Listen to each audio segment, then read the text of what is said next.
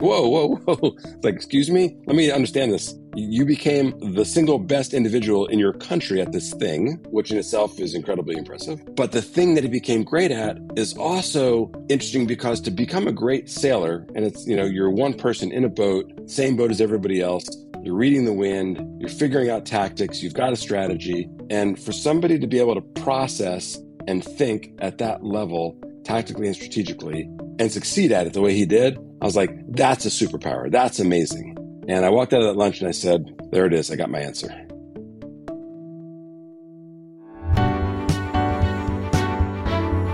You are listening to the Sure Shot Entrepreneur, a podcast for founders with ambitious ideas. Venture capital investors and other early believers tell you relatable, insightful, and authentic stories to help you realize your vision.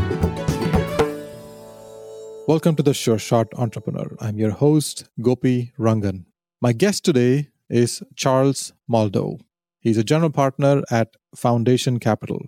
He's been at Foundation for almost two decades.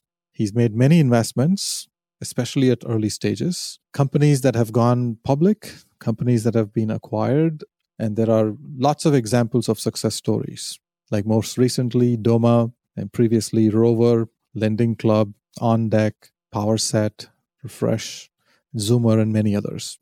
We're going to talk to him about his investments, what he looks for in founders, how early is too early for him, how late is too late, what he asks founders in the first few meetings before he makes the decision to invest in those companies. We're also going to talk to him about fintech, he was one of the early investors in fintech. And more recently, insurtech has become a strong trend. And he published an article on insurtech. We're going to talk about trends in insurtech as well. Charles is also a co investor with me at an insurtech company called Insurate. Charles, welcome to the Sure Shot Entrepreneur. Oh, thank you, Gopi. Appreciate you having me. Looking forward to our conversation today. Tell us a little bit about yourself, where you grew up, and how did you end up in Silicon Valley? I definitely am an accidental arrival to Silicon Valley. I never had California as a destination for me. I grew up in the East Coast. So I was in New England, grew up in Connecticut, a small suburb of New York City, and uh, went to Wharton undergrad. So I was really interested in finance and Wall Street back in the 1980s. Folks like Mike Milken, the bond king, Ivan Boesky, the takeover expert, and others who, by the way, all went to Penn and used to be on the wall of fame at Penn and are now on the wall of shame at Penn by the way, along with former President Donald Trump. So it's uh, interesting and notable uh, students from Penn that uh, preceded me. And so I, I was on like the conveyor belt to Wall Street coming out of Wharton undergrad, along with, I think, 99.9% of all of my co students. And it turns out that while it was intellectually quite interesting, I didn't really enjoy the day job of making other people really wealthy.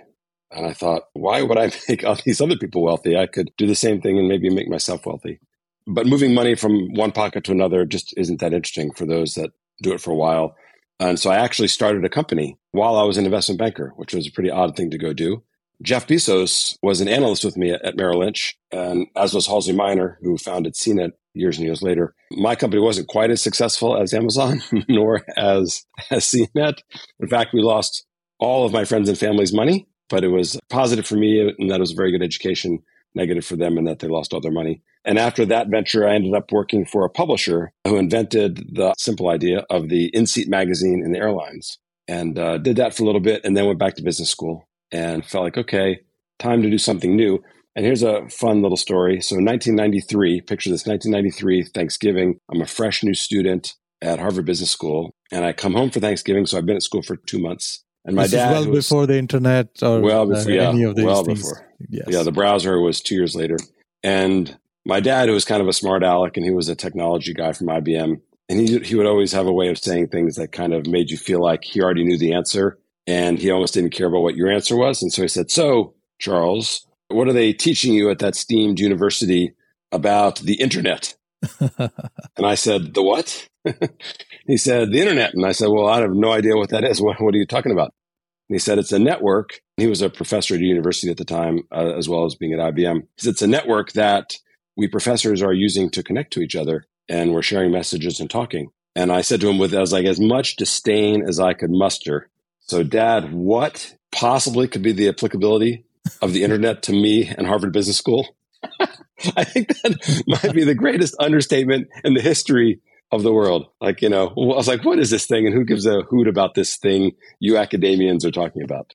Two years later, I graduated and went to work for the largest cable company in the country because they were promising the world that they were going to do two way interactive television over this nice fat cable wire. And while at TCI, we thought up this idea to start a company called At Home Network, which was going to work with the whole cable industry to enable the cable industry to deliver internet access over the cable wires rather than over your phone wire. And so go from, you know, 28.8 baud modem to 10 megabit two way interactive. And that was for us the beginning of high speed interactive cable and the internet. That was enough of an allure to move me out to California. Five years later, we took that company public, and then I started another company that became very notable in Silicon Valley called Tellme Networks, which was really the precursor to Siri. You dial a phone number and start talking into it, and you could get weather and sports and news and a whole bunch of other fun things. And when the bubble burst on the internet, Internet 1.0 bubble burst, we were doomed, like a lot of companies find themselves when these bubbles burst. And we pivoted to basically be the most comprehensive IVR in the world in the cloud when the cloud didn't even exist. And we built that business to 100 million in revenue and we sold it to Microsoft. And then I needed a break. My wife was yelling at me so much that I felt like I couldn't put it off any longer. And I decided to take some time off. And time off back then meant go hang out with your friends at a venture capital firm. That's what, that's what time off meant. And uh, having done that for a few months, I was like, you know, this VC thing is kind of interesting. It combines my entrepreneurial interests with my finance interests. And I thought I would do it for a little bit. And, you know, like you said, almost two decades later, I'm still doing it somehow. And uh, honestly, it's gone very fast and it's been a, a great blessing. And I just get to meet amazing people every day who tell me about their passions and they're risk takers and they're relentless and they're just remarkable human beings, and I have great admiration for all of them. And while some of them may succeed and some of them may fail, I can't help but have great admiration for all the people I've met along my journey. What an amazing journey. Wharton is a strong finance school. You were on the conveyor belt on the way to Wall Street, but you turned around, focused your entire career on internet when it was just beginning to evolve. You started companies, you had an amazing stint as an entrepreneur. Then you switched to the other side of the table You've been a VC at Foundation for almost two decades. You mentioned that you admire founders, and of course, founders are amazing. They're passionate, they're mission driven, and they have great ambition. But what about VC do you really like, and what keeps you as a VC for two decades and you're still going strong? There are certain things that I love about my job. And frankly, after all this time, there's certain things that I don't like nearly as much. I try at this later stage of my career to do the things that I love and obviously avoid some of the things that I don't like as much. For example, this might find it shocking to you, but at my age, which is not that old, but old enough with kids out of college, I don't enjoy going to raves in San Francisco to meet entrepreneurs. no Burning uh, Man for you? And listen to EDM music until four in the morning on LSD. It's just not my thing. It's other people's things. That's great, but just not my thing. So you don't go to Burning Man? I am dying to go to Burning Man. I am. that that actually okay, I'm into. But the relentless networking yeah. uh, of the 20 somethings is better left to 20 somethings, I think. And so if you break venture into, let's say, finding and really evaluating and doing, and then helping and then exiting, you know, that's a, you know, a rough description of the path. I now mostly leave finding to the younger crowd. And, you know, my network over 18 years is pretty well established. So the, the good things that are meant to find me will find me without me having to go look, which is wonderful. And that's a, a great luxury at this stage of my career. I do enjoy the evaluating part because a good idea is great, but a good idea paired with a great entrepreneur is magical, can be amazing. And so a lot of my job is to figure out why somebody is special and why this person might succeed with an idea that 10 other people are executing against simultaneously. So I would say I enjoy that part. What I really enjoy most, honestly, is working with my CEOs and management teams and co-board members. It's the best sense I get of building, although a fraction of what it was like to be an entrepreneur and to build. I can't get that in my seat, nor do I deserve to have the spoils that come with that. I really enjoy helping others achieve their dreams, you know, and I have the luxury at this stage of my career to be able to do that. And so that for me is amazing. You know, when I can sit at a board, have a great conversation, stimulate and push and prod and encourage people to achieve, I would say, the most that they're possibly able to achieve, that's when I get my greatest reward. And then, you know, of course, the exit is always fun because it's the acknowledgement of all that work. But the work itself, the journey, is the reward much more so, I guess, than the destination. When founders land on a fantastic idea, unleashing that potential to get to the maximum outcome, that is indeed very fulfilling. And we meet these founders at the point of origin. We can see that journey start and grow. That is very, very satisfying indeed. Can I just say something? This is kind of fun because I've been known to do the, the opposite too. So let me just interject quickly. The way I think about entrepreneurialism is that an individual who's passionate about an idea is going to go invest their most valuable asset, which is their time, to go make this thing happen. And that's noble and it's amazing. But it's also possibly incredibly expensive and dangerous because not every idea is a great idea. And not every entrepreneur is skilled and capable of delivering what they're trying to deliver. And so while most of the time my job is to encourage them to fulfill their dream and destiny, sometimes my job is to discourage them and to save them from themselves. And what's interesting about that side of the of the coin is that in the moment you're never going to find an entrepreneur who says, Oh my God, Charles, you've pointed out this fatal flaw in my idea and it'll never work. And you're right. I'm going to stop doing this idea. like I have 0% batting average achieving that. But what I have had happened to me on a number of occasions is people come back to me six months, one year, five years later, and they say, Oh my goodness, either I eventually listened to you or boy, should I have listened to you because you were the person who spoke the truth. And I just was too emotionally attached to the idea to see it. But you were looking out for me and you appreciated that my time is the most valuable thing I have and you were trying to save me time. And that's very rewarding. I mean, not as rewarding as you know, helping somebody achieve a big public company from nothing, but it is very rewarding to have entrepreneurs believe that I'm looking out for them as much or more so than, you know, my LPs who I have to look out for. You know, at the end of the day, yes, my job, of course, is to make money for my LPs, but I feel like there's a, I have a, a human interest, a human connection with the entrepreneurs that maybe surpasses my responsibility to my LPs. Doubling down when things are working well is one thing but it's also helpful to get advice on when to pull back, when to stop, when to pull the plug. Sometimes these struggles are not worth it. Uh, the market's not there, or various other outside reasons why a founder should probably give up or change course. And that is the wisdom that you can bring. You have a lot of successes, but you've also seen lots of struggles along the way. You mentioned evaluation. What happens in that first meeting? What do you look for? I'm looking for a couple of very specific things. And it's interesting because uh, do you remember that book, Thin Slicing? I think it was Malcolm Gladwell talked about this concept of thin slicing, right? Where your yes. gut, it's not just your gut firing, but your gut is yeah. assimilating lots and lots of data points that then is leading your gut to feel a certain way. When I'm sitting with an individual and my gut starts firing, I start to almost get like a nervous energy inside me. And that's a signal. That's a very strong signal. So then the question is, okay, well, why and what, what, what is causing that signal? And there is no prototypical entrepreneur. You can have introverts and extroverts. You can have engineers and business people. You can have people who went to amazing schools, people who never went to school. Like, you know, there is no simple formula that we can look for. And so it's, it's these intangibles. I think of them as superpowers. So the question I ask myself is, what is this individual's superpower? Are they amazing at leading people? Are they amazing at encouraging people? Are they incredibly empathetic? Are they technically very deep? Do they have great vision? Are they a tactician of tactics versus strategy? I'm looking for things that might indicate some very strong penchant toward one or more of these things. And I'll give you like a perfect example. This is a really interesting example that I've thought about many, many times in my career. 15 years ago, give or take, there were two companies that I was evaluating. One was called Prosper, the other was called Lending Club. And they both were pioneering this concept of consumer unsecured lending, but using retail capital rather than institutional capital. There were two entrepreneurs who started those two companies. Chris Larsen started Prosper, who was a multi time famous entrepreneur, kind of a shoot from the hip cowboy kind of guy, very charismatic. And Renaud Laplanche, a French trained lawyer turned entrepreneur. And both the companies were raising money at the exact same time.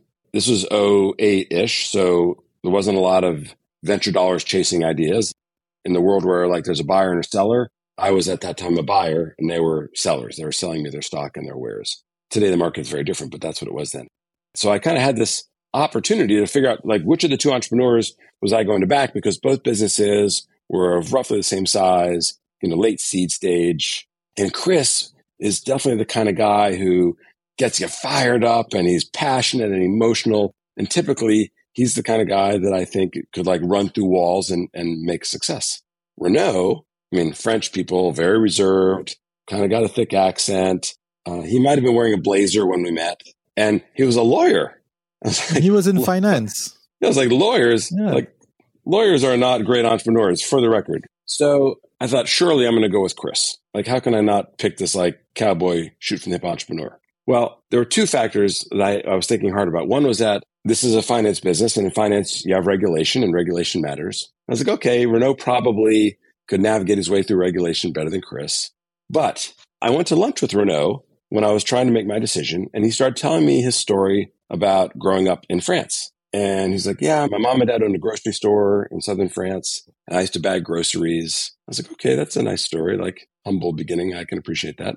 And then he said, Oh, and then I got really into sailing. I was like, What do you mean? He's like, Oh, well, we live not that far from the water, and I kind of started to get into it, and I happened to win the French national sailing championship, basically. I was like, When? He's like, Oh, when I was 16 and 17 and 18. And then I became, I came in second in the nationals when I was 19. I was like, whoa, whoa, whoa. It's like, excuse me. Let me understand this. You became the single best individual in your country at this thing, which in itself is incredibly impressive. But the thing that he became great at is also interesting because to become a great sailor, and it's, you know, you're one person in a boat, same boat as everybody else. You're reading the wind. You're figuring out tactics. You've got a strategy. And for somebody to be able to process and think at that level tactically and strategically and succeed at it the way he did, I was like, that's a superpower. That's amazing. And I walked out of that lunch and I said, there it is. I got my answer. And I bet on Renaud. And Renaud took Lending Club public at $10 billion five years later. Chris got shut down by the SEC and regulators for impropriety because he was trying to kind of skirt the rules. And eventually, Prosper succeeded to some degree, although it's never gotten liquidity and it never went public. And I've always re- reflected back to like, what is the superpower? What makes this person amazing in some unique way? And, and how can I look for breadcrumbs that might suggest that because they are amazing at that one thing, they might be amazing at other things? My previous firm invested in Prosper. ah, there you go. I've watched the story play out. Now, Lending Club has far greater scale than anybody else in the market that started around the same time. Sometimes we do get carried away by charisma, and as investors, we need to watch for how we get tricked into our own biases and we need to stay true to objective things and look for the real magic. That's a very fantastic example of how you really did that. What did you ask Renaud? I was just having him tell me about his childhood because I do love to hear about people's families, their siblings, their parents, how they grew up, where they grew up, what their parents do or did for living, how they navigated to where they were, how they decided what school to go to. Like, I love to get into the thought process because from that, I can find insights about how they think. And I also can learn a bit about their reflections and how humble they are and their willingness and ability to identify and admit failure in their lives. Like, hey, I did this. It was a mistake. I changed it, or this didn't work for me. Because I think entrepreneurs need to have that fallibility, that vulnerability. You know, it's the opposite of I think what entrepreneurs think they need. They think they need to have every answer and be able to like drive the troops in a direction. But the reality is nobody can have every answer. And the great entrepreneurs, I think, are able to say, I know this thing and I'm going to help us in that thing. But boy, do I not know this other thing. And in that regard, I'm going to raise my hand and ask for help. And I love entrepreneurs who can admit that they don't know everything. You mentioned many things that you look for. They're qualitative and they are kind of fuzzy drive, yeah. motivation, perseverance, and those kind of things. The kind of stories that really appeal to you don't come up naturally in conversations. What can founders do to prepare for a meeting with you? What's your advice? Well, the first thing I would say is I, I don't want them to prepare. I want to get the unvarnished truth. truth. I want to learn who they are. If they present to me somebody who they're not, and ultimately I figure out who they are, that's not good for them and it's not good for me. By the way, I want them to know who I am. Like I am very forthright when I meet with entrepreneurs about what I'm good at and how I can help them and what I'm bad at and what they should not rely on me for. And in the same way, I want to know that of them. So I would say to them, if you want to rehearse all day long about how you answer the market size question or gross margin question or cash burn question, absolutely. You should, because you should know your business. There, there's no right answer to those questions there are thoughtful answers to those questions. And I think people like me will want to evaluate how thoughtful they were in, in thinking through the roadmap, the burn, the market. But with respect to who they are, I want the unvarnished truth. And they should want that from me as well. How long does it take for you to make this decision from the first meeting? Five minutes. It's fast. I'm partially being serious. Most times it is fast. Doesn't mean that there aren't people that turn me around one way or the other by the end of a half hour or an hour. You know, it's like, oh, okay, you know what? I too quickly judged who they were. And now that I've got more depth, I appreciate that there's somebody very different than I thought. That does happen. But most times it's pretty quick. Now, Malcolm Gladwell talks about thin slicing in this book, Blink. He says that we often form opinions and then we spend the rest of the time trying to prove to ourselves that it was the right thing to do or disprove that we don't want to do it because then we try to find reasons and that reason finding expedition is the due diligence process that we end up spending a lot of time on, which is mostly wasted. I, I, guess one of the fun things about early stage seed investing, like really, you know, pre seed, I guess in today's language, pre seed investing is there's really nothing to go on but the individual or team. And boy, does that simplify the equation. Yeah. Yeah. Because sometimes, you know, in that early stage, I almost don't even care about their vision for the product because it's going to change 50 times between now and then. I'll, I'll, tell you one fun story. I wish the story had a better ending, just for the eh, for the record. But a couple years ago, I had two guys come into my office to pitch me an idea about a podcasting platform. Paul Davison and Rohan Seth. And I'm sitting there listening to these guys, and I'm thinking they're amazing. They are compelling. Paul's an amazing product guy, and Rohan a great technologist. And Rohan and I bonded in the meeting because we both have special needs kids. And I was like, I love these guys. And I sat there and I thought, I hate this idea. This idea, this idea is not going anywhere. They are so much better than this idea. And at the end of the meeting, I said to them, guys, I don't like this idea. And I don't even think you're going to do this idea. In fact, I'm going to bet you're not going to do this idea, but I want to invest in you. So I'm in. And we invested. And at 12 posts, million dollars. And six months later, they invented Clubhouse. I didn't invest in Clubhouse. I didn't know anything about Clubhouse. I invested in I invested in Paul and Rohan, and they created Clubhouse. Now, of course, I wish I had exited it at four billion dollar valuation. but that's a great example where, hmm. at the earliest stages, I just don't care much about the idea. I'm really looking at the conviction and capabilities of the individuals. Yeah. The founder matters. How they view the future and the passion they bring to the table really attracts Uh, you to the conversation. And then what they build later, they hopefully take some advice from you and they will also learn from the market and kind of channel their passion. Let's talk about insurtech. Why are you passionate about insurtech? yeah, you wouldn't think that that's a topic people can get passionate about. Although I have many entrepreneurs who are quite passionate about it, which is great. Insurance, a very old industry, like one of the oldest in the world, historically very staid, very analytical, but at its core, it's a bit intriguing because it's all about risk and risk taking. Right? It's how do you quantify risk? That is insurance. And your quantification of it ends in a dollar figure, a dollar of risk you're willing to take and a dollar premium you need to charge.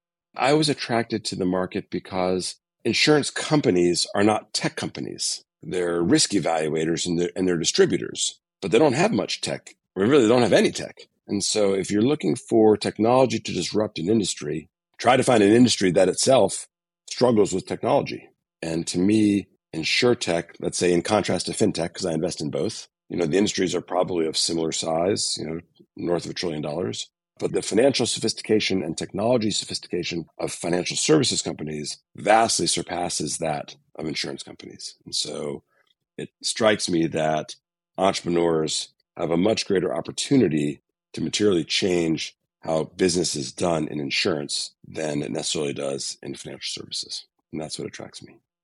everything underneath an insurance company is based on data and they barely invest in r&d they're kind of stuck in stone age and these are words by the ceo of aviva in one of the quarterly meetings. That's why i focus on insurtech as well. There's a massive opportunity and pretty much all of us have some kind of insurance product. Actually a few of them. Apple would be envious of an insurance company the number of products that we have in the insurance sector but yet there's very little innovation in this sector so that's why i'm excited as well yeah, it's very frustrating to be an insurtech investor. I'm sure you experience this just like I do, because the three most prominent insurtech companies to have seen some kind of IPO exit Root, Lemonade, and Hippo. All three of them have suffered dramatically in market cap in the public markets. And I hear people say all the time, oh, insurtech investing is dead, or you can't make any money in insurtech investing.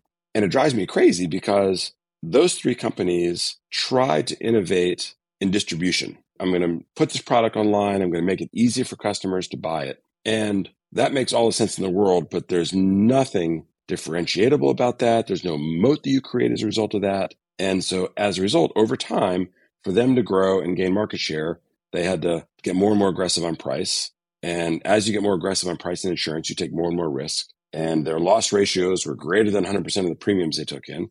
And they became bad businesses. Doesn't mean insurtech is bad. It just meant investing in a company that innovates on distribution alone is going to be a hard business. And the industry is so vastly bigger than rental apartment and homeowners and auto insurance sold online by insurtech startups. Yet there is some part of the population of the public that doesn't understand that that's not representative of the opportunity.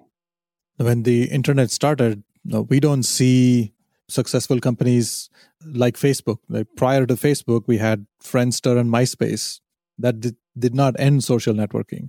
Similarly, with browsers like Gopher and a few others, they don't exist today. That doesn't mean that the browser business is not good. In fact, Chrome came much, much later, and that's now dominating the, the browser business. So the insurtech industry the, is massive, waiting for innovation. Lemonade, Root, and others were just the early signs of that. And we're going to see many, many more success stories come up in the future. That is well said.